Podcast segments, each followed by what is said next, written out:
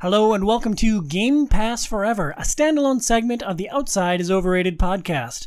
Each month we dive into a new game off the Xbox Game Pass lineup. This segment exists because of the generous support of our backers on Patreon. If you enjoy this content, please visit patreon.com slash OIO and consider pledging $2 a month to support the show.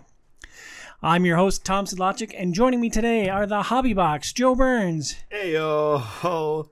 and Dr. C, Casey Aline. Why, why are you laughing when you say your name? I, I hit my nose on the mic. That's why. Oh, So you said, do I? le- Is it usually this way or that way? I think it's usually the other way because I never hit my nose on the mic before. But we're Oh. good. We're good. excellent. Well, what an amazing open to the show. Also here is Dr. C, Casey Aline. What's happening, everybody? For October's Game Pass Forever game, our benevolent overlords on Patreon chose Outriders by Polish developer People Can Fly. This studio is known for their work creating Bulletstorm, Gears of War Judgment, and Fortnite. But not Fortnite as you know it. Fortnite Save the World mode, the standalone, uh, single player, non battle royale, unfortunate direction that this game started in. Outriders is a narrative driven sci fi third person shooter set on a distant planet as humanity tries to create a new existence after fleeing Earth.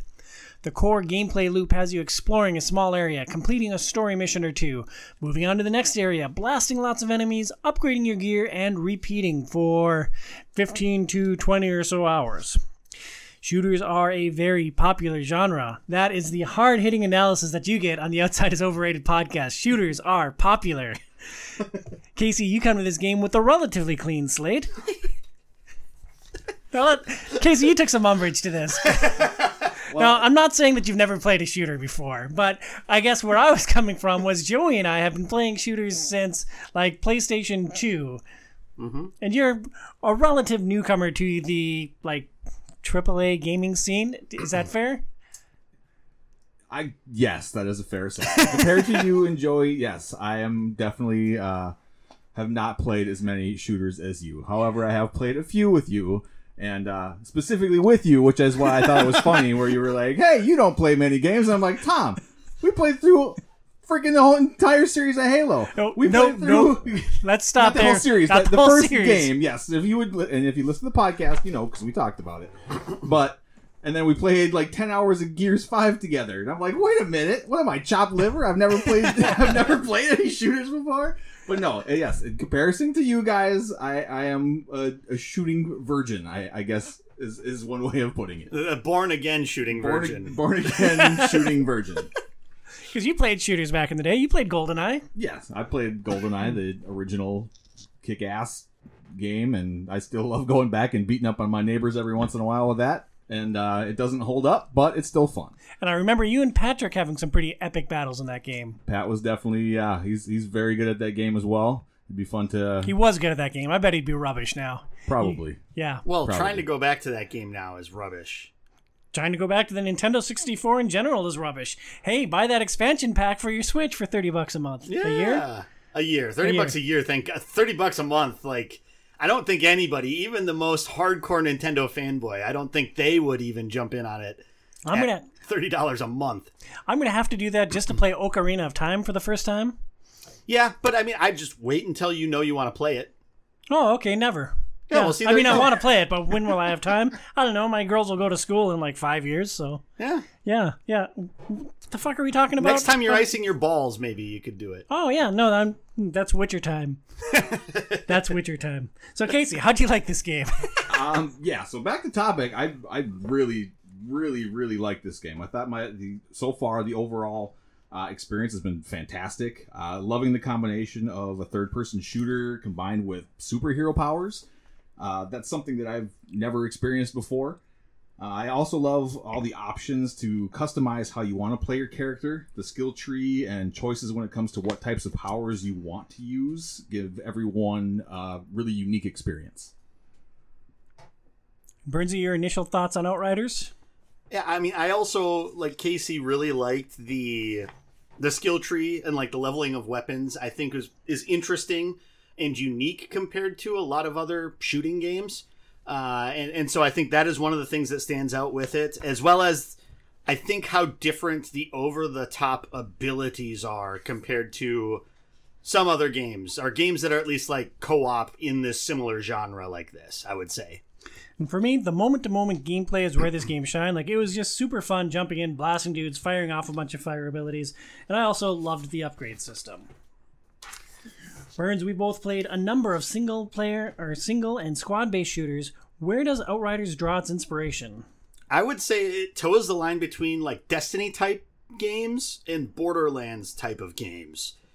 And and from what I've heard of the Bulletstorm games, I think there's more than one Bulletstorm game, or at least they did a remake that added like Duke Nukem into it or some crap like that.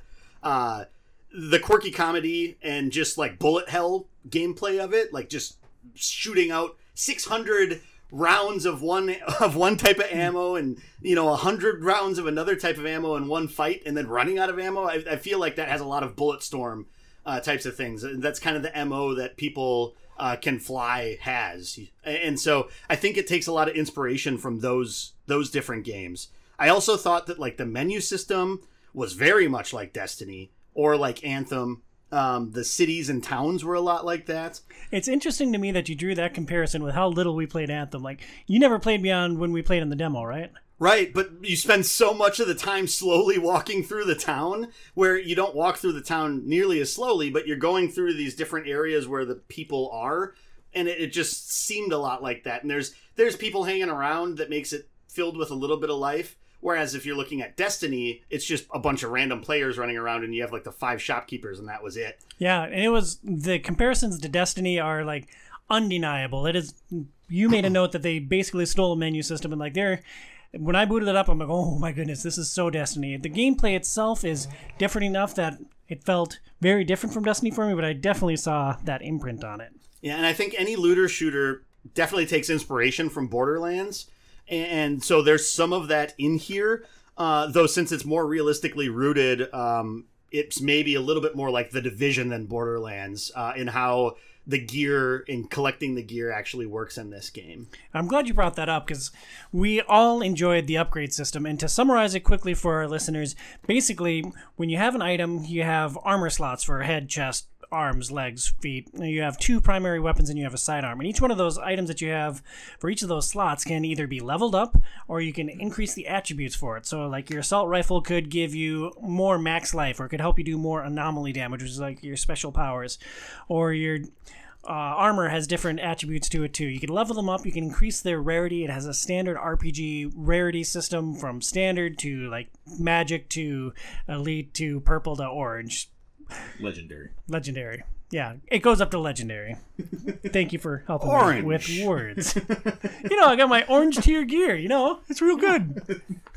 Top of the line stuff here. Top, top of the line. And where this game differs, where this game differs from, say, Borderlands, is in Borderlands you're constantly trashing your gear and mm-hmm. upgrading with new stuff. In this game, if you like your weapon, if you like your look, like you can keep leveling your stuff with you. I found I did that for most of the game. Occasionally, I'd find upgrades that I just couldn't pass up, and then I'd be leveling up a new item. But I loved that system. The difficulty with it though is once you take it up to the purple tier. I mean, the gear is purple. Everyone understands that purple gear Yeah. is one step below legendary. Is it rare? Is that what purple is? I guess I don't even. Or blue is rare. Epic. Epic. Green. I think the tier is magic is green, blue is uh, Rare. rare, purple is epic, and orange is legendary. Legendary. Got it. There you go. There's your gamer colors. Everybody go home now. so I, I think that the difficulty was is once you got that up to the epic level, then you needed to spend titanium in order to level it up more. Whereas before you were just using, uh, if it was armor, you would use leather, and if it was a gun, you'd use iron that you could find, which is much more plentiful than the titanium, where you get very low amounts of that throughout the game. And so once you get those up to that other level, it was really hard to level them up past that once you get the rarity up to the to the epic level. And so that that was where it became a little bit more difficult to try to keep progressing those weapons.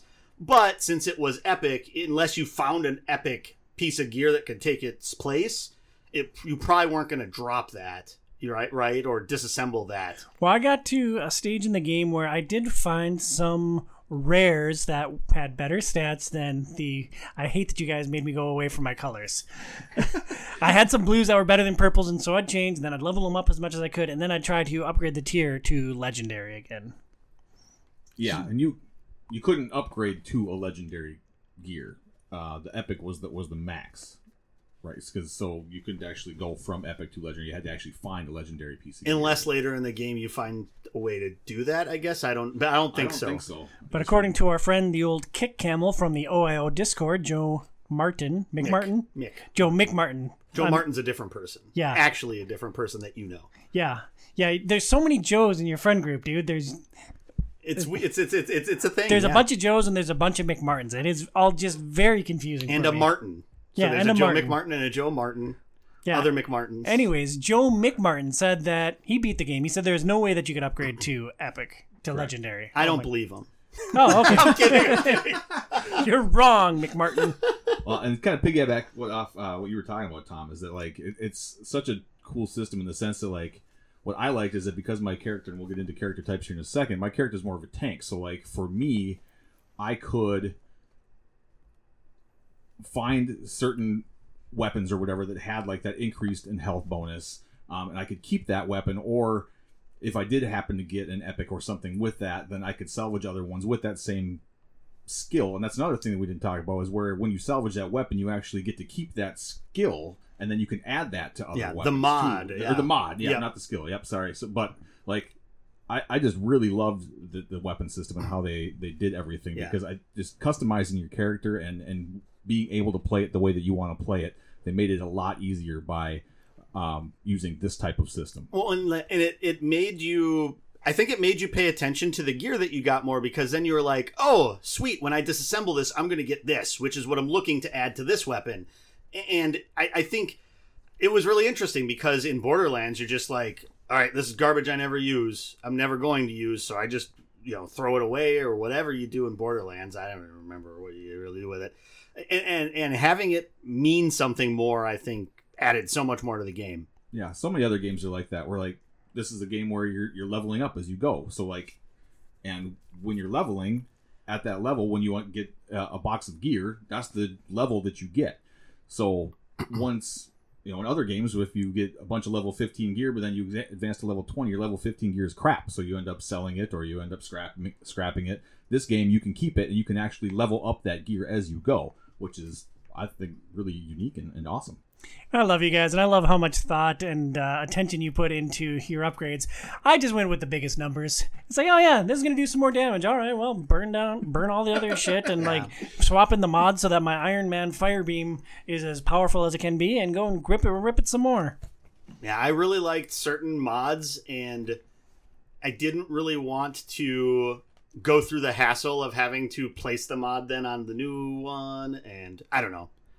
I I, I- guess I didn't want to change it if I didn't have to. Yeah, I was locked into a build at the end. Like I was all about my Iron Man, like main blast out of my chest, and Yeah. so, like I had all those mods unlocked from burning weapons before I even had the skill unlocked, and Well, and to be honest, at the end, I most of the gear I was finding wasn't as good as what I had on.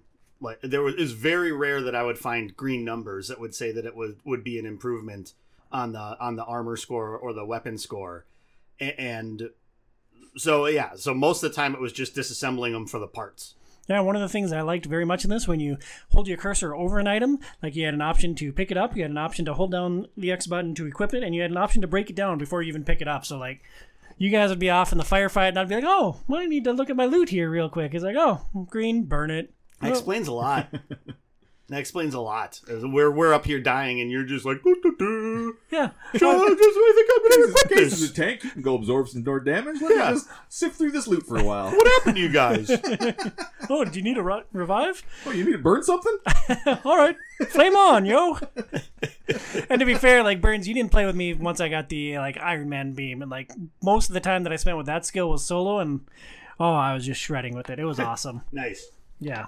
Uh, we talked a little bit about the division, or we at least mentioned the division. I felt a lot of division influences here. It felt very division-y, the way you're moving from like one objective to the next. I think so. The big difference between the division and this, though, is the division was designed and is an open world game, and this is very much not an open world game. This, is very much a, set of corridors. Yes, dropping you into the arena that you're going to go through, and sometimes you can take that into another arena or a different arena depending upon what side quests you have. But otherwise, you're going into the specific area to do the thing, and then you're going back to the hub area for that to complete the quests and go back out from there or go on to the next hub. Whereas Division was just this huge open town, Division 2, which is what we played of Washington D.C. And you just roam the you roam the streets and find what you want to find. And you hope to God you didn't run into an area that was way higher level than you. Right, right, which sometimes you would do. And your explanation of the arenas and the corridors felt very Destiny to me. I would like to point out that this game did not feel like D1 at launch to me. Because when we played Destiny at launch together, like all the missions would be in very similar environments. You'd be literally running up and down the same hallways to accomplish different things. And while this game is very narrow in scope, I felt like at least you didn't have to keep running up and down the same hallway as much as you did in D1. I think at most it was three times you would maybe have to return to an area if you weren't picking up side quests before you go out on the main quest. Uh, uh, otherwise, it's basically you go out, do the things, go back, and it's like, okay, we're going to a new place now. And, and, and I think that helps get away from the Destiny mold, which was this is your base of operations. You're going out everywhere from this one space on this planet and there's a ton of things that you're going out to do on this planet. So you're gonna have to walk through that same area, and you're gonna see that that same uh, mini boss in that same area, and you might have to fight him if you have to get past him, uh, which stunk, and which is why I hated the original Destiny. You hated Destiny so much. I did. One of the ways this game stands out to me is the that it combines elements of squad-based shooters with hero shooters. It's almost like a mashup of Wildlands and Overwatch in a PvE environment. The game gives you four characters to choose from. Let's talk about each of our characters and their strengths. Joy will start with you as I detach my cat's claws from my leg. Yeah, your, your cat didn't get the memo that he, he can't mess around with your crotch. Oh my goodness, this cat! I had a vasectomy last week on Friday, so I've been a little tender in my crotch region. And this cat has never wanted to sit on my lap so bad. And like I had some recovery where I was just hanging out on the sofa playing The Witcher, like trying to take it easy. And the cat was like, hey, let me jump on your balls. I'm like, no, no, you cannot. Oh, bear. It's just like every other cat. They're they're they're just there to torment you. Yeah, I I thought you were my buddy, buddy. he looked away in shame for a second, and then he's like, "Ah, I'm going to come at you now." Yeah, get out of here. Leave me alone. so my character, who I named Geralt of Rivia. Why did you name her Geralt of Rivia? Well, so I didn't know what to create or who to create, and as I was going through and looking at the different faces and hairstyles, I found a hairstyle that I thought looked very much like Geralt's. And we've been prepping for the Witcher show for like three months now, and I've been reading the Witcher books and playing the Witcher Three and and so it was just like, hey, that's that's Geralt's thing. So I'm gonna make my character Geralt of Rivia, and so yeah, and it's been fun. And I was the trickster, and the trickster is the rogue type of character for this game. So she has abilities that teleport the player around the environment. Uh, Hunt the prey will jump behind the targeted enemy, so you could do like a backstab attack with one of your other uh, abilities, or, or shoot them. Uh, and some of the mods that you get are going to give you different benefits depending upon what mods you have equipped. Uh, and then borrowed time, which was the one I was using uh, near the end of the game, will drop a marker in a spot, and then you can move around for up to 28 seconds and then teleport back to that marker. So it's like the opposite of that, where you can go out, get into the middle of things with your other abilities, then jump back to safety. And so, like, each of those different abilities gave you different ways that you could play the character uh, and then one of the other sets of abilities, uh, I, I can't remember what it was called. It starts with a D, but the name of the ability itself was oh, deception was the type, and, and slow trap was the name of it, and it basically created this aura around you that would slow down time and everything within it, whether it's the bullets coming through it or the enemies that are inside of it. This was single handedly my favorite ability in the game. a, it looked awesome. Like, it's super cool. Like, I'm hiding behind cover, like shooting my sniper rifle at people, and this huge blue bubble pops up, and then everything, like, slows way down in it. It's like, it was awesome because it looked awesome and it just allowed us to shred enemies. And it was my favorite ability that any of us had, even more than my beloved phaser beam. Yeah, you could set up some pretty sweet team combos with that sort of thing. Which He didn't even need a team combo. No, but- well, Trust me, I played solo. I need a team combo. uh, yeah, but slow trap was awesome. I, I I don't think I've. I think the last ability you unlock with the trickster is the other deception type ability uh, that allows you to suspend enemies in air for like four seconds. Uh, but I didn't unlock that to get to play with that uh, yet. Oh, that is straight out of Borderlands. That's Yeah. a phase lock, yo. Yeah, pretty much. Uh, and so, so that was like the other tenet of the class. The, the third one is your deep, high DPS types of abilities. Um, and I only really used the close combat ones. I didn't try the one ranged one that I got because I just didn't feel like that's the way I wanted to play the character. And so they're temporal blade where you just do a slice, and then depending upon how much damage you put out, you like insta kill them or at least take off like a good chunk of damage off of them. Uh, but then the one I started using later on is Cyclone Slice, where you basically just sit there and pirouette and just hit everything within range like a helicopter blade of doom. Also very fitting for Girl Alt of Rivia. Yes, it was very it was very fitting. and Uh, super fun to watch too. That was the one where when these just massive mobs of these little like you would fight sometimes monsters and then you would fight like uh like soldiers sometimes Mhm. too. These like little monsters would come on at you and Joey would just run ahead with his character, hit this blade spin attack, and they just keep coming at you and at you and at you. So he would wipe out the entire group and Tom and I would just kind of be watching there like, wow. That was that was fun for us, but super cool to watch. very uh, very effective against very low health enemies. Yes. well, I found myself in a situation like that often in this game, and I'll talk more about my character later. But I was often at the very back of the arena with my sniper rifle, trying to control the environment. Both of you guys had very up in your face classes, and that just wasn't my character at all. So it was interesting. I got to watch you guys cause a lot of havoc. I remember one battle in particular early on, like there were bridges, and you guys were like you guys were gone. And I was like back, and the waves of enemy were rolling in behind you and like in front of me, so they were caught in between us. And it was just really interesting watching you both running around, firing your abilities, and I'm like, pew, fire wave. It's very anti-Tom. It is very Tom. An- yeah, anti- Yeah, no, it's very Tom. to stand back and just pick stuff up. You're the one running through usually. They just That's why that's stuff. why we're spl- you picked the classes first and you picked the pyro class instead of the trickster which probably is the most Tom class I would have thought. Yeah, uh, I I like mages. I like fire. I I like abilities where I can throw fire. So I don't know. It was a very anti-Tom class, but I had a lot of fun. I completely derailed you though. No, that's fine. Uh, each class also has a way that they heal. And so for the trickster, the way that you heal is by doing damage at close range or having enemies die in close quarters. And which can be really rough when your character doesn't have a lot of ways to buff your defense. So you're dependent just upon your armor values to be able to have that defense. So it made it really tricky for a while until I got borrowed time because I would get stuck in the middle of things because I had the leap forward ability, but then I couldn't get out. But that's where I found borrowed time helped. So I would just set something back in safety, get into the mix of things.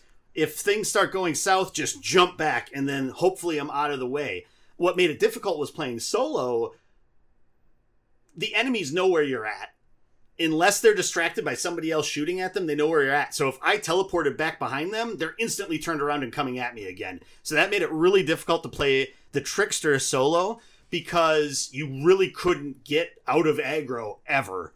Uh, and so that made it tricky. Uh, and because of what I've explained, the character feels very glass cannony, which I mean is a lot like what a rogue would be if you're playing in a, like a tabletop RPG, um, which got frustrating with that. And then the weapons that I used that I gravitated towards with this character were the double gun, which is It's an assault rifle, right? it's it's like a mixture between an SMG and assault rifle. So it usually has a faster uh, a faster fire rate than an assault rifle would, and does more like the damage of an SMG, but it has a larger clip, can, similar to like uh, like an LMG almost. Uh, so you have a lot of a lot of ammo, and you're spraying out there at them.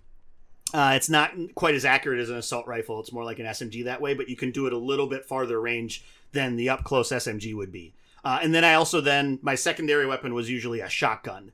Uh, but then I also found uh, that the pistol that you have, everybody basically has a free pistol slot. Uh, and I found that I was actually utilizing that quite a bit against some of the bosses later on when we were playing, especially Tom, because you would run out of ammo. I would run out of ammo fairly quickly, especially on my shotgun. And even then, like some of those fights, the enemies are pretty far away, and I felt the pistol did a lot more damage than anything else that I had at range, and it was actually pretty effective in a lot of those fights because with the pistol, you have infinite ammo, you just have a smaller clip, uh, and and so. Uh, that actually ended up becoming pretty helpful for that. Uh, some of those that last time that we played together. My clip would best be classified as average size. My clip is infinite. You've seen it. Yeah, yeah. Wow. Would like so to see, that's the trickster. Would you like to see Joey's Batwing? Well, you can't. You're not in the No, fraternity. No, I so do not. I've heard the story. it though. doesn't matter what you the want. story yeah, you've that. heard the story. Tom made me tell it on the podcast. I didn't make you. I just segued into it. You could have just I could have, I could have Clammed got up. out of it. That is true. you could have just started singing like a cat. I didn't want to leave people with blue balls. I mean, you can't do that. meow meow meow meow meow meow Oh, meow we meow go meow again. meow Off the rails yet again. meow meow meow. But that's the meow, trickster. Meow meow meow meow. Casey, you play, cat singing. you played a tank. Casey, what was your experience like as the Devastator? Uh, Devastator was a super fun uh, character to play. Real quick aside, I named one of my TVs the Devastator. Awesome. Yeah, yeah, it's a good TV. Uh, so yeah, the Devastator is is the tank of the game. Uh, they heal the same way as a Trickster, so by close range damage, and uh, if it's a close range kill, they actually leech health somehow from the person who's dying, essentially. Uh, they also get added health and armor, uh, which comes in super handy. Like Joey said, he was struggling with some of the stuff because this guy was not made to fight close range. The Devastator is made to jump right in, get dirty, and just cause all sorts of havoc up front, and it's really really fun. Um, so one of the skills that I really really really liked is um, I forget what it was called, gravity leap, I believe, where I basically jump super high into the air, um, and then you can teleport down somewhere on the battle. Like you can pick wherever you want, um, so behind a person or on top of a person most of the time. Uh, or big groups of people, and it just does massive damage. And because you heal as you do that damage, you would heal. So it's kind of one where I would save for certain periods of time. If I got really low on health, I could just fly way up into the sky, avoid all damage, crash down into somebody, and heal to full, which made it super great. Did you uh picture Dunham when you were crashing down on those dudes? Um, no, It's all right if you did. We're all friends here. I, I can't say that I did, but now that I do, every Yeah. single time I play, Yeah. I'm going to from now on. What about when you got behind them? No. no, Tom. No. Are you sure? I'm, I'm pretty sure, yes. Uh, so almost all the Devastator skills uh, manipulated the environment in some way. So they could fortify themselves in stone, which granted extra armor. You could cause smaller tremor, tremors or larger earthquakes to do more of an AOE damage effect around people. Um, one of the, my other favorite things that I used was you could create a force field around myself, uh, and the force field actually absorbed all the damage that was incoming at you, and then after 10 seconds, it would fling all that damage out forward into whoever is in front of you or around you. Nice. Um, and it also, um, for anybody who tried to melee you, it would actually do reflect the damage immediately back to them. Interesting. That was also a super cool looking ability. Like you could see the bullets stopping like Matrix style. Yeah, I, unfor- awesome. I unfortunately could not see it, so I'm glad it looked super awesome to you. Because for me, it was just like I could just kind of see a yellow shield in front of me, and I could see the bullets hitting that shield. Um, but it was super helpful too for um, reviving you guys. Well, actually, I had to equip a special skill to, or uh, Mod. not skill, mod to one of my uh, pieces of armor where it allowed me to actually shoot um, while you are have the shield up. So normally you're not able to shoot while that's up, which Ah. and then you can actually control when you want the damage to reflect back. Uh, the the mod actually let me shoot while it was on, and uh, it was just the all the damage would uh, get reflected back after 10 seconds. But when I had that mod on, I could actually throw up the force field, move around the environment. If somebody was down, I could walk all the way over to you and have 10 seconds to get to you while I couldn't take any damage, which was super helpful. Yeah. And in the meantime, most of the time it was healing me because I was getting uh, meleeed and, and things in the process, which were healing me. So That was super helpful because you often had trouble finding us when we were down. Not that I ever died. It was always Burns, but it was a challenge to find, even though it was on the mini map. Like actually, when Yeah. you'd get on top, sometimes I was standing around on top of you and I still couldn't Yep. see you guys. But a lot of times because we were kind of hunkered down behind cover, so trying to find where it was was a little bit challenging. I think it might have been a technology issue here because you were playing on the Xbox One, Burns, you were playing on the Series S, I was playing on the Series X. You guys had like a red skull above you when you were down on my screen, so like it was never any problem to pick up your corpses. Interesting. Yeah, I I sometimes could see that, but I struggled like when we were playing just the two of us, Tom. That one time, I had a hard time. because I never died. you. Never died. Right. Never, not one time. Right. That that boss fight when I revived you like five times. Okay, the spider, the, the spider was made of fire, dude. Like the fire mage can't hurt the fire spider. That's just like logic. That's science. That's biology. You can't blame me for biology. It's science. But I, I think one thing to point out, since you brought up the revives, uh, so how the reviving works is that each character gets one free revive where you can revive yourself, and then after that, throughout that combat, you can't revive yourself again. So you need one of your friends to revive you, and then if all all of the people in the party, up to three, uh, if you're all down at the same time, you lose, and you have to restart the fight.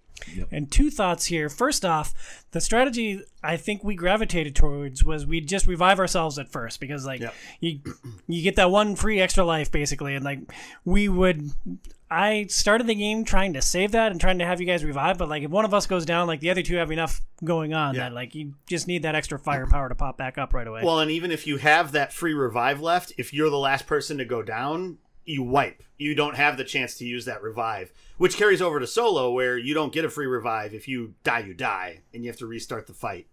Let's talk about dying really quickly here. There were a couple of times where we ran into particularly tough fights. That we, I recall one where we had to do it five, six, seven times, Yeah. which generally in a game is frustrating. And yeah, we don't like to lose.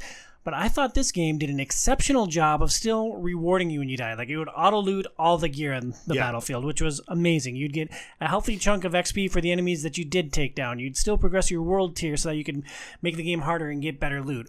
What were your guys' takeaways on the the death mechanic and how they rewarded you? Was it frustrating when we ran into those moments, or did the game do a good enough job of rewarding us so that it wasn't agonizing?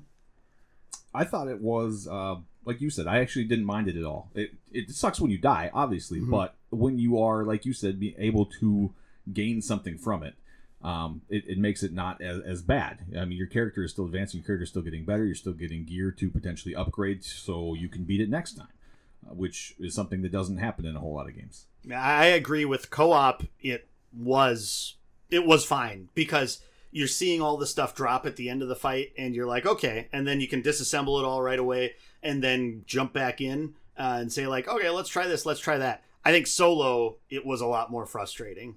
Interesting. I didn't. I didn't mind as much solo either. I, I really thought they did a good job of rewarding you when you died in this game. Yeah, solo solo I think was a much more frustrating experience for me. Um I still enjoyed playing the game and I still like enjoyed the shooting and everything like that, but it was not nearly as fun as playing with at least one other person.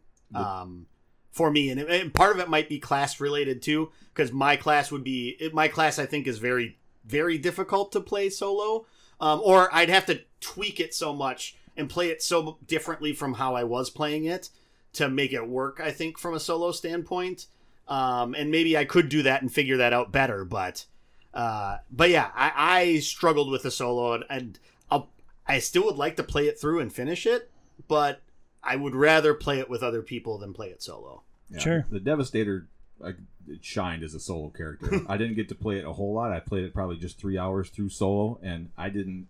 The only time I died was fighting that stupid ass spider, which was a really tough fight. Like I know you guys said you struggled when you guys played against it, uh, the two of you together, and and solo it was it was tough. But I never died one other time as a Devastator in, in my three hour run.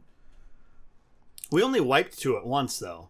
Did we wipe? I thought we cleared it on the first try. Did we clear it? Yeah, you had to revive me four or five times, Yeah. but I think we got through it on the first. Did we? attempt. Okay, I couldn't remember if we wiped on it once. Uh, oh, it was we wiped on the the bird things. Yeah, those birds were so annoying. Yeah. And then we were like, I don't know how we're gonna do this. And then the next time we beat them, it was just like it seemed to go easier. I don't know. fire. Yeah. Yeah. I changed the skill.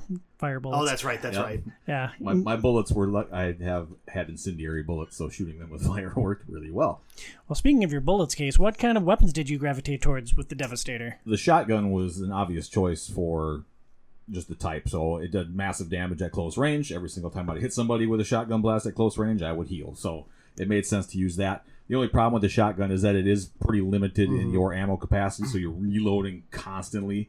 Um, so what I did is when I either ran out of bullets with the shotgun, um, I used the assault rifle. I can't remember which one I specifically used. One with a bigger clip and did moderate amount of damage, but I had a um, I added a healing effect onto that one too. So every single time I hit something with that bullet, I would heal myself as well. So I was kind of offsetting what I was doing. So I could jump back into cover, shoot, heal up with my assault rifle, jump back up, hopefully find some ammo laying on the ground or whatever to keep blasting away with my shotgun. You were very Hulk like. I played the Pyromancer, which is the game's mage equivalent. Basically, my game was to light dudes on fire, and then when those enemies that are burning die, you get healed. So I, you guys both had to be up close and personal with enemies to kill or to heal. I could heal from anywhere on the battlefield, so I chose to keep my distance. Excuse me. I primarily used my sniper rifle, and then when enemies would get close, I'd use a light machine gun with the biggest clip I could get, basically to just pepper them with bullets as I sprinted backwards, looking for more cover and waiting for my fire abilities to recharge. I think what was also interesting about like you being able to heal from the guy that was on fire is that we could see that, and so like I could prioritize that guy and try to kill him so that you could proc the skill more often, you know, and hopefully help you more. And so I think that was that was helpful to sort of see, and I think that's in general they do a really good job of visualizing the abilities that people are using to everybody on the field so that you know you can take advantage of it, right? Yeah, absolutely. And we mentioned that with your, uh, we called it the time bubble. I forget what the actual skill was called. Uh, yeah, something like that. Whatever, it's a time bubble. Yeah, pretty much. Slow trap. Uh, I use my first two abilities for most of the game. The first one is called Heat Wave. It basically shoots a wave of fire at enemies, and anyone caught up in that wave gets turned on fire.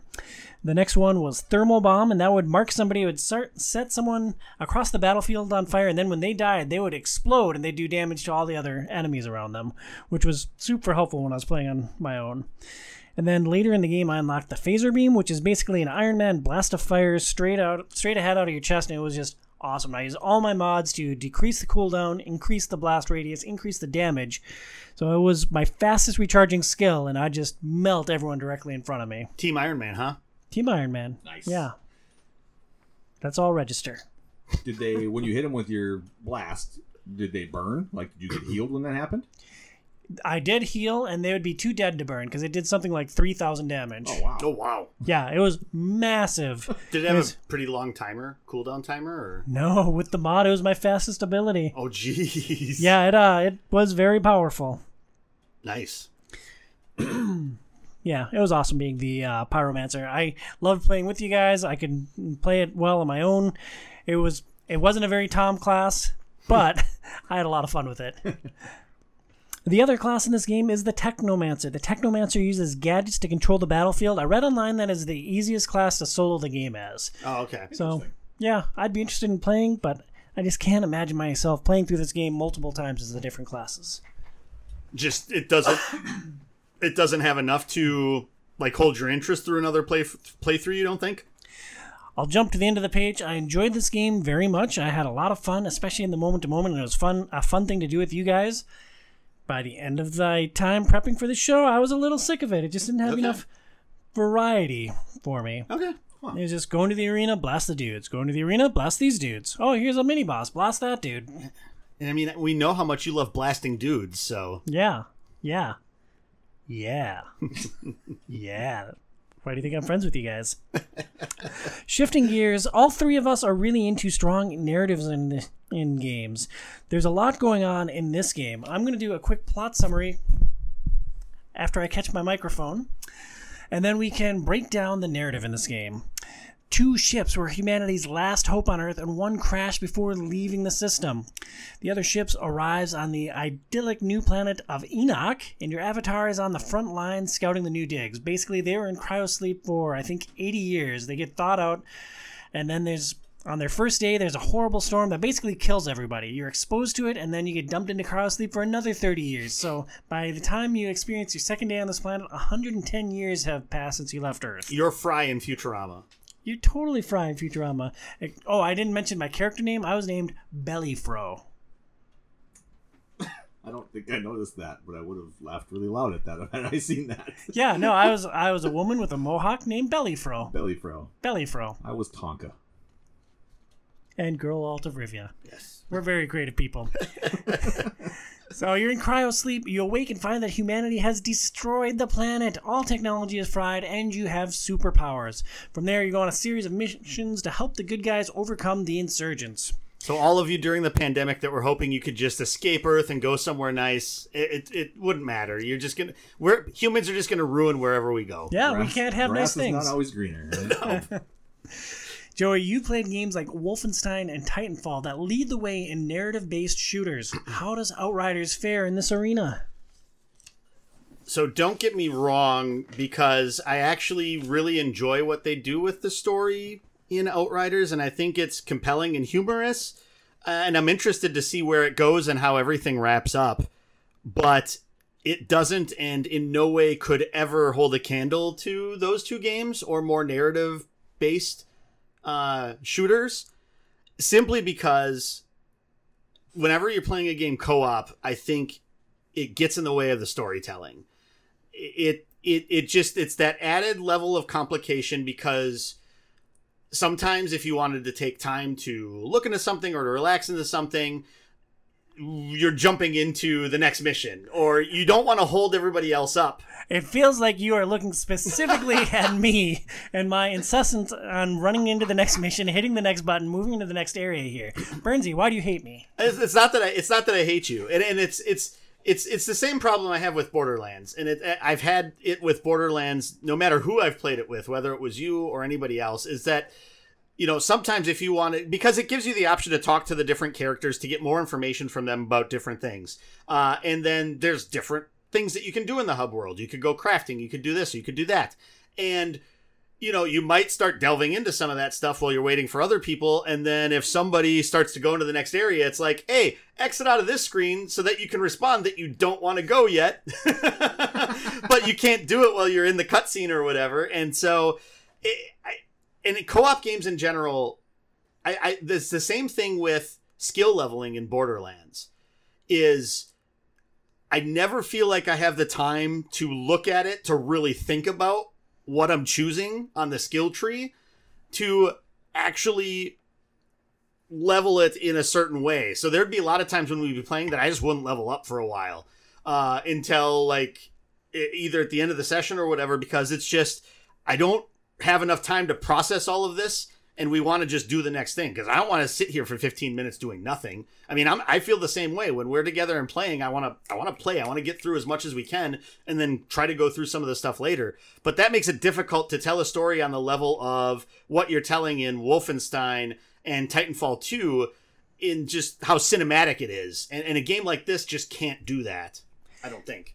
I think it's fascinating looking at the ways that we all process information. Like Casey, I like to poke fun at you because you're very analytical. You like to think very deeply about things. And yeah, I have a strategic side to my mind that likes to do the deep thing too. But when I see information, like I can generally scan it, make a snap decision that I think is the best in the moment, and then move on. Burns, it sounds like you might be a little closer to Casey with leveling and the way your brain processes information. to an extent i i get stuck in analysis paralysis a lot. I think that's where i end up falling down. Uh, and then the other problem i have is is i want to try to read everything and absorb like as much as i possibly can. And so i'll easily get sidetracked with wandering around and seeing what's over here or what's over there or reading through this like log that we unlocked or or whatnot. Um if if i'm not careful i'll just delve down that stuff for you know 10 15 minutes just looking at what it is that we saw. And so i think i think that's that that's one of those things that just until someone figures out how to make some of that stuff work better from a co-op standpoint um, or how to deliver a story more interestingly from a co-op standpoint i don't know that co-op games will ever have a story that rivals a more solo cinematic experience. Is this a game where you could see yourself going back and playing through as a different character just so you could get a more overall narrative driven experience for this game? I, I I probably would if there was not the aspect of having time to play the other things I'm playing and doing the other things that I'm doing. Uh, if like time wasn't in it, I like I definitely would. Like I, I'd want to go through and play through as all the classes, not all the way through the game, but at least a little bit to get a feel for how how each of them play, and then play through once all the way through just to like absorb things as they come, um, and take time with it. I think the other spot where the game probably wouldn't uh, the other thing that a co-op game struggles with is like games like Titanfall 2 with mission structure and level design do so many interesting and different things that I just don't think you could make work in a co-op game like with how the level will evolve or change as you as you're approaching it like I think the timing from a multiplayer standpoint would make it so much more difficult to do when a lot of it's probably based upon what your one character is going through. Uh, like Titanfall 2 has some really crazy things it does with a mission. I don't think you could ever make that work in a multiplayer standpoint. Uh, and so, from a co op perspective, a game is limited on what it can do to really make it a huge, interesting cinematic experience. They should just lock everything up in Grimoire cards. No, that's even worse. You don't want to download a companion app? I mean, it's just it just feels weird. Like it felt weird reading that on my phone, and I don't know. And maybe it was the way it was laid out, but how I just thought that it was a weird system. And I know that video games have gone a million degrees in the opposite direction, but wouldn't it be great if you could like buy a game, get the physical copy, and get like the lore book with it, so like you could read a collection of short stories that builds out the world and the characters that you're interacting with? That'd be awesome. Yeah, I mean, some collector's edition do things like that, but it would be interesting for that. Um, but like the way I play through The Witcher Three, there's no way I could play that with anybody else, and there's no way I could even stream that. Like people would be bored out of their minds the way I play The Witcher 3 because it's like I pick up a book, if I haven't read it yet, I'm reading through that from top to bottom. I see someone that I can play Gwent with, I'm playing Gwent with them until I beat them and get their card. Uh, I see a shopkeeper I haven't been to yet. I look and see what I can purchase off of them and make a note mentally of what I want to come back and get later. Do they have food? Because I know I'm going to need food or water to heal myself uh it's it's a, such a slow methodical way to play the game that i don't think would be interesting to anybody else but me Yeah. and so that so that that's like a very different play style than would work um that would work for like other people uh, or to play with other people i think You need a Tom and you chat for Witcher streams for sure. I'd stir that pot. Casey, you liked the way that the antagonist interacted with the world. Yeah, I thought it was just really funny at times. Just a super dry sense of humor, straight to the point. Um, just, I, I really, I really kind of enjoyed the way the narrative is Yeah. going so far. Um, I can hundred percent see your point though, Joey, where like, you know, as Tom mentioned, I'm super analytical. Like I am the same thing. I can just sit in a weapons thing forever, trying to cycle through and make sure that I have everything. Oh yeah. modded correctly. Oh, I've played this game with you. I'm aware. Yeah, yes, yes, yes, you are. Casey, you done yet? Casey, you done yet? Casey, you done yet? Tom, yes. Wait, let me just. Yeah, no, that's me to to a T. So I can 100 percent see where you are coming from, Joey. Um, and I definitely haven't played as many games as you um, that have some of these just fantastic narratives, but. Uh, so far, I'm I'm really liking what this game has to offer. Um, I like the character. I like the uh, the main storyline. Some of the side quests are a little weak to me, but um, just his interaction with everyone and just I thought several moments of the game so far I, I just was belly laughing as he was interacting with some of the characters around. And I'm really interested in the main story, but it has some holes. Like I want to know what the anomaly is. I want to know what that storm is that's ruining all technology. I'm super interested in that.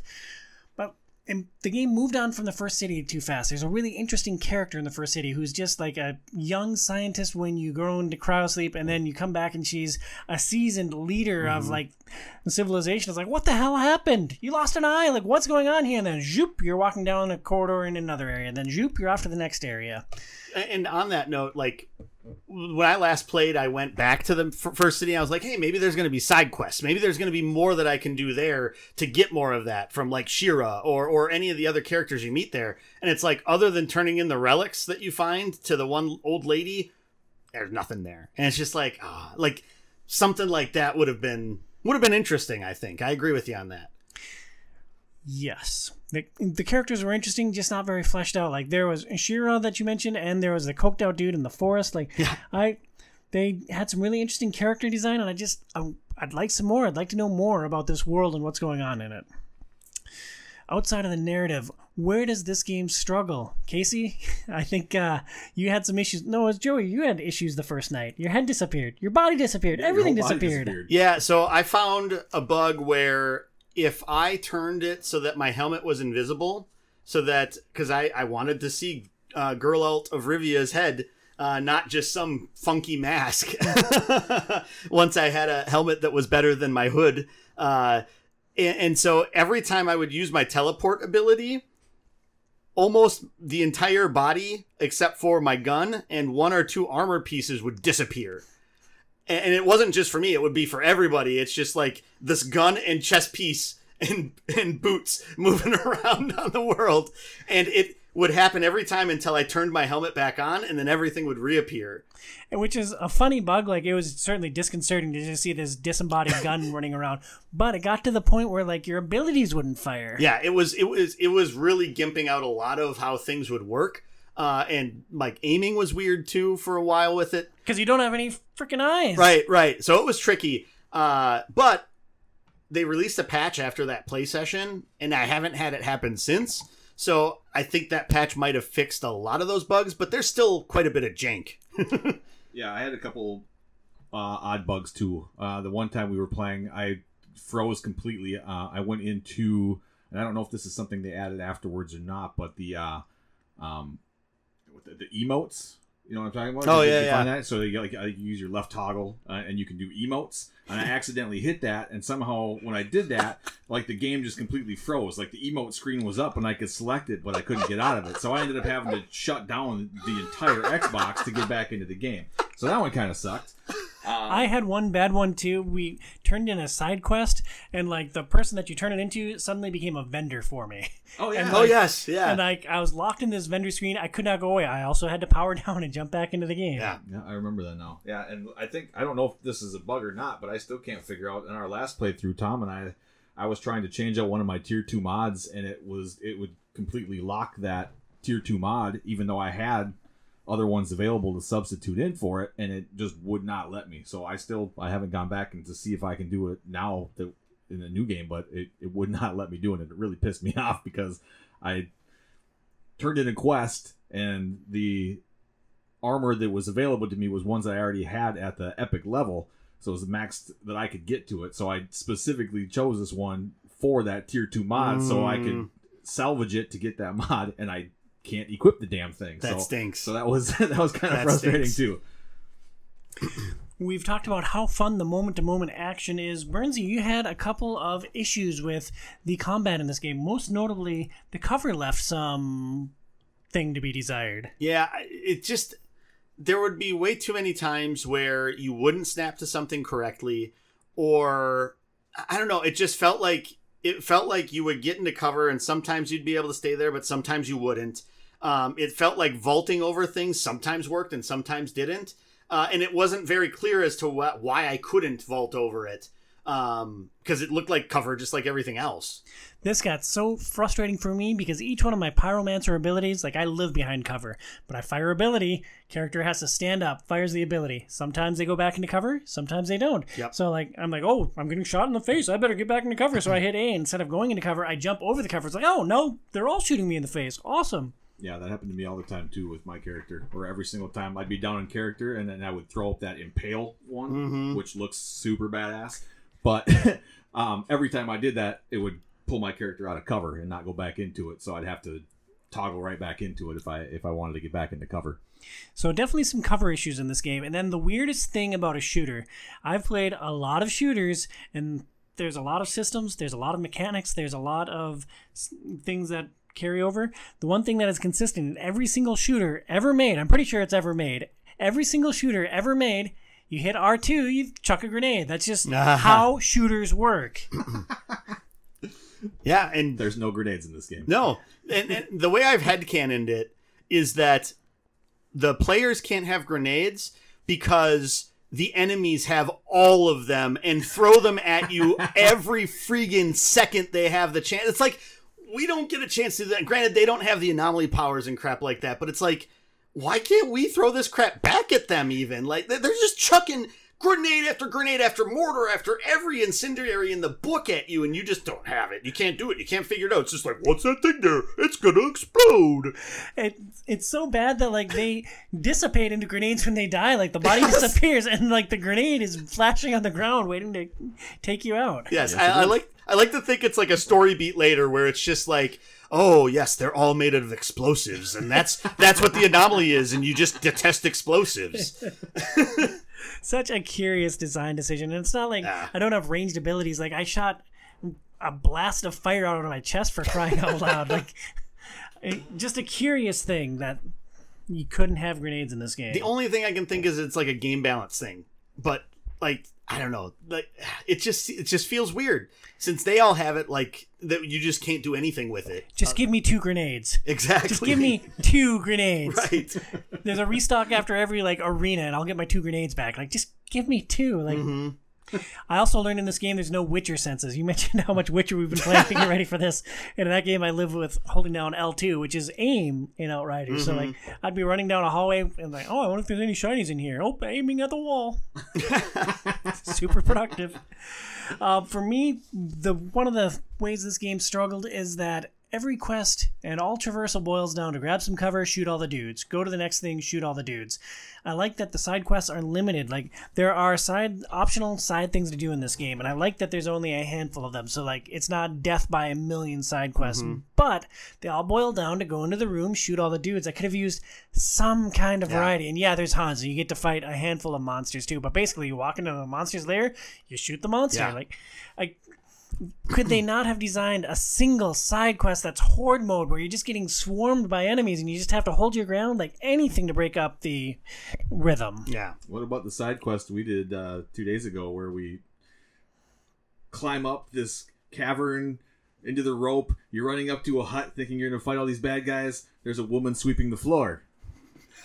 and she yells at you for a while, says, Get the hell out of my house. You take the token and you leave. Side quest over. that was a refreshing change of pace i That's can't funny. believe that i spaced on that that was so funny That's It was like- funny. and it was like a huge space. Like there was so much going on. I'm like, there's got to be something here. They're, like, what, what are we missing? There has to be. Nope. It was just nope just a little cutscene and a Just- chest like tucked around the corner Yep, just a woman sweeping her house out, yelling at her boyfriend. who's taking a dump Good times. Yeah. Well, and uh, going off of that, it's not just the side quests that end up like that, but a lot of your main encounters too. Is it's like it- it's like you're just walking into this monster closet, and this the the different times that the different types of enemies come in varies, but it's usually the same types, just in a different order, um, or maybe more of certain ones. Uh, but it's like you're just fighting these waves upon waves upon waves until you survive it, and then that's it. And you move on to the next spot to do the same thing. It, it, like so many of the encounters just felt so similar, with the only difference being the environment that you're in and where your cover is and how to figure out your way through it, which is I think interesting for a while. Uh, but I think it just it starts to fall apart after a bit, and I, I wish there was a little bit more more times where there was more variation to those encounters instead of most of the encounters just dropping and devolving into the same type of thing.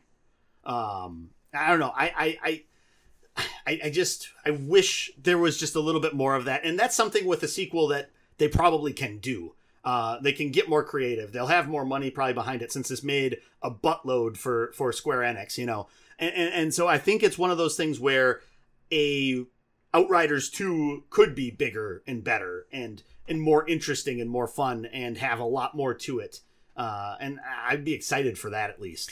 So, if I'm reading your final takeaways correctly here, you hate this game with a fiery, burning passion. You think that every class sucks, and uh, you just want the sequel to be better. Is that an apt summary of your feelings towards Outriders? No, it's actually I, I thought the game was a ton of fun. Uh, it's up there with the division for me in the most fun I've had in a co-op shooter. I, it has some rough edges, uh, but I think it's, it's just it's it's a really endearing game. The, the humor is done far better than Borderlands, and maybe it's just that there's been more Borderlands, and I'm kind of sick of the humor that it's devolved into now. Uh, but it, it's more effective than that is, and I think there's enough story to engage with inside of an interesting world, and it's it feels like a unique kind of world, even though it's similar to a lot of these other games. It's unique enough to make it interesting for me. I'd also be interested to see like what they could come up with with like different anomaly powers. Um, and could could you have four player co op next time, like every other game has? Yeah, especially with four classes. Yes. Casey, you've never played a video game before. Are you gonna Are you gonna stick with this thing or are you gonna go home and put your Xbox One in the dumpster? no, I, I I'm loving this game so far. I think the gameplay moment to moment is fantastic. Playing solo, uh, although still fun, uh, is not as much fun uh, playing with friends in the co-op. And I think a large part of that is just like the vi- spectacular visual effects of seeing your buddies pop off their abilities. Like this game has such a visual panache, especially in the battlefield, that just sets it apart from like minuscule bullets flying across back and forth. Yeah, for sure. Like you know, when Joey throws up that shield, and then you light every single person inside of it on fire, and then I launch up into the air, come down smashing, and blow everybody up in the middle. I mean, that's super cool to watch happen unfolding in front of you. Um, and then, like, I also really like how the difficulty ramps up as you are playing with more people. Uh, and then, you know, some of the instances, although challenging, like you said, you get a chance to kind of go back and, and repeat them over and over again, and you can talk about strategy until you are able to beat them. until Casey goes full time. One of my favorite memories from this game. There was one fight in particular that we had a really hard time with. It was a difficult arena to pin down because it kind of wrapped around this pillar and guys would swarm out. And then like you get through the first phase, and then the big bad comes with a whole swarm of other enemies. And we got it down to one last guy. And I'm saying, all right, here's how we need to position ourselves. This is the order that we need to sequence our ability off. I would say that I went full like MMO raid type uh-huh. organization on this thing. And like while I'm in the middle of my monologue, Casey just pops the last dude in the face and like here comes the swarm. It's like, oh, all right, great. Leroy Jenkins! Well, here we go. So this is so this is what it's like playing games with me. Weird. What a weird role Well, it was funny because I'm pretty sure he was like, "Oh, this is the guy we need to kill." Bam. I got the last one, guys. Uh, I love this game. I had a lot of fun with it. I like that it was a smaller scope of a game. Like there are so many big, massive games with these awesome immersive game worlds, and that's that's great. Like I'm really, truly loving playing The Witcher 3 as we prepare for that episode of Outside is Overrated. But I'm at a stage in my life where I have limited time, and this is not a short game, but I would say it's like a medium length game it's a very manageable scope. There isn't a million things to do, but there there are things to do. It's interesting, and I just for this stage of my life right now, this is the like perfect shooter for me right now. I had a lot of fun playing this. This is a super fun group shooter. I also love the upgrade system, but we went into that in Yeah. detail oh, earlier. yes. You guys have any other thoughts on Outriders before we close up the show here? Play it. It's fun. Who would have thought we were going to play so many games this year from Polish developers? Yeah, this in the medium, right? Oh, and the and Witcher. The Witcher. Yeah. Well, outside is overrated is expanding beyond cultural boundaries. That was weird. And I don't edit this show, so that's just going to live on the internet forever. Yeah. So you guys super excited to play a really old game next month or what? I am. Yeah, I kind of am too. It's all like I saw it was on Game Pass and I downloaded it to my PC instantly. Next month on Game Pass Forever, we will be playing Myst. M Y S T little bit of a Y change. S T Myst. Welcome to Myst, a starkly beautiful island, eerily tinged with mystery and shrouded in intrigue. Journey to Myst Island and other stunning, long dormant locations called Ages, and begin to unravel the mystery you have been thrust into. Everyone loves a good thrusting.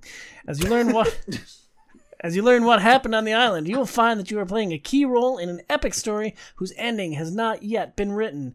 Explore deeper connections in these stunning and surreal ages, uncover a story of ruthless family betrayal, and make choices that will affect both you and the world of Myst itself.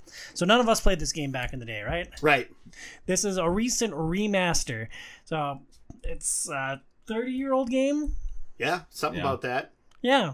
W- We all know that I love old games, so I am super excited for this experience. I hope it's as fun as Castlevania. oh, oh, gosh, I hope so too. Burnsy, real quick, you put this one up for voting. Why did you want to play this game? Uh, it's a classic that I never played, and I mean, you know my sensibilities. And since it's been remastered, uh, I it's probably going to be the best way to play it. And so I figured it would be a nice change of pace, palate cleanser from a lot of the things that I've been playing recently, that we've all been playing. So I think it will be it'll be good to see how something that came out that long ago holds up now. Yeah, we've been playing a lot of awesome new games. Let's play something crappy and old. Woo! Classic and iconic is what you're trying to say. Yeah, crappy and old. Thank you so much for listening to Game Pass Forever, the standalone segment of Outside is Overrated. If you enjoy this content, please back our show on Patreon. This segment is tied to a specific tier on Patreon. You can back us for as little as $2 a month, but at $10, you get an extra podcast from Tom and Joey and sometimes Casey. Check it out at patreon.com slash OIO. That is patreon.com slash OIO. For Dr. C, Casey Aline, for Hobbybox Joe Burns, I'm Tom Sidlachik. Stay inside, kids.